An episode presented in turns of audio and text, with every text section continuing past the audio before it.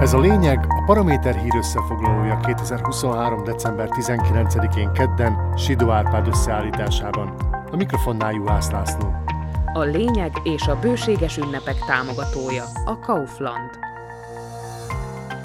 Már lassan mindenhonnan a csendes éj meg a Last Christmas dallama csendül fel, de a szlovák törvénygyárban annyira zakatolnak a politikusok, hogy erről alig vesznek tudomást. Ott tényleges munka folyik. Folytatódik a parlamenti nagyüzem. Robert Ficóékat eléggé aggaszthatja az államháztartás ramaty állapota, és ezért még az év törvénye a költségvetési jogszabály megtárgyalása előtt gyorsan le akarták zavarni az úgynevezett konszolidációs csomagot. Ez meg is történt, és így már egyértelmű, min akar spórolni, és honnan szeretne pénzt szerezni a kormány. Lesz itt egy kis bankadó, meg megemelik az egészségbiztosítási járulékot, ami egyaránt érinti a munkaadókat, az egyéni vállalkozókat, illetve a biztosításukat saját zsebből fizetőket is.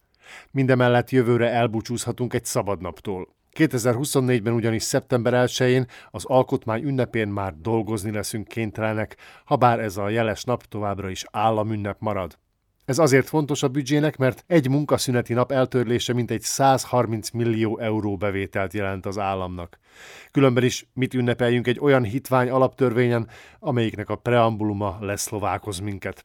Inkább melózzunk egy kicsit, és szokjunk le a bűnös élvezetekről, mert drágulni fog a cigi is, és többe kerül majd az alkohol is. A kabinet pénzt pumpál ki a Slovnaftból is, és a közmédiának meg kevesebbet ad, mert az amúgy is idegesítően kiegyensúlyozott a Smer szempontjából.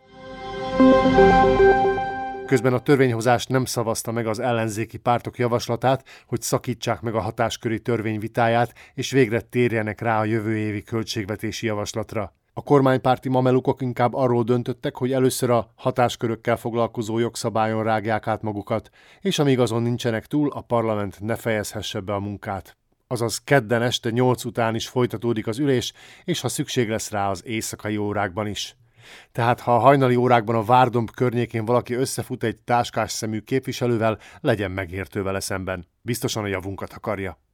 Bár a hatásköri törvény módosítása hivatalosan az SNSS tárca, az idegenforgalmi és sportminisztérium létrehozásáról szól, de megágyazhatnak benne annak is, hogy a szmeres ex-főzsarú felszabadulva vállalhassa el a titkosszolgálat irányítását.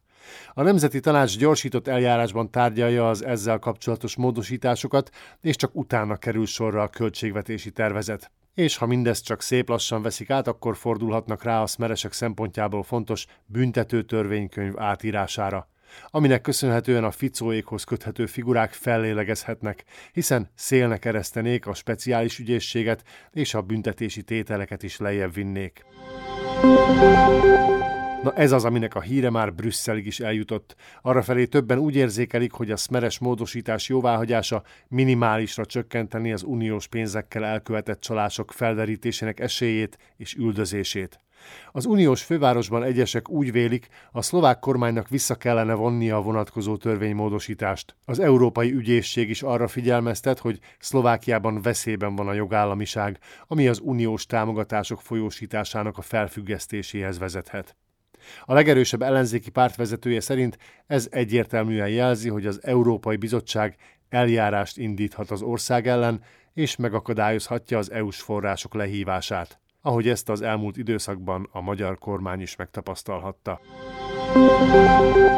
Kedden az egyetlen működő hazai magyar párt is megszólalt, mégpedig a költségvetésről próbált épkézláb gondolatokat közvetíteni, ez annyiban sikerült csupán, hogy még a közismerten csekélyértelmű Donald Trumpot is sikerült alulmúlnia, főleg ami a védelmi kiadásokat illeti. A szövetség politikusa, a már legalább pár éve György név alatt szereplő Gyimesi ugyanis olyanokat állít, hogy hozzá képest az amerikai ex-elnök is agysebésznek tűnik. A pártalelnök szerint elsősorban a védelmi költségvetésen lehetne mintegy 600 millió eurót megtakarítani, hiszen most az államnak nincs elég pénze a katonaságra. Őt az sem zavarja, hogy a szomszédunkban 664 napja totális háború zajlik.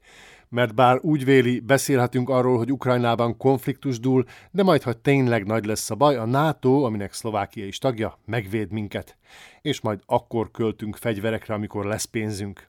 Ennél a potyautas hozzáállásnál még a gyakran Putyin simogatónak tűnő magyar kormány is jóval józanabb, ahol tudják, hogy nem úszható meg az, hogy a katonai szervezet normális tagországai a GDP-jük 2%-át fordítsák a védelemre. Főleg, ha egy országgal arrébb egy területrabló fasiszta diktátor diktálja a tempót.